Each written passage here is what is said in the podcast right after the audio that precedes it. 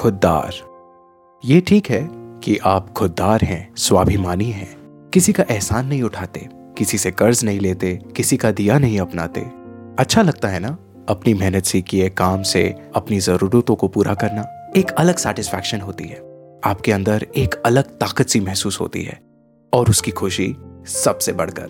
पर यह भी सच है कि खुददारी में कभी कभार इंसान इमोशनलेस हो जाता है। किसी के दिए एहसान या किसी की केयर या प्यार में फ़र्क नहीं कर पाता। मतलब यह कि ज़रूरी नहीं है कि सामने से आई सौगात किसी का एहसान हो या कर्ज हो। कुछ चीज़ें अपनेपन से भी जुड़ी होती हैं और उसे अपनाने में कोई हर्ज नहीं, कोई नाराज़गी नहीं।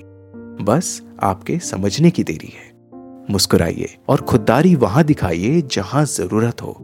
पर जो लोग आपके साथ हैं, जो आपका ध्यान रखते हैं, आपके जो चाहने वाले हैं उनसे क्या खुददारी? है ना?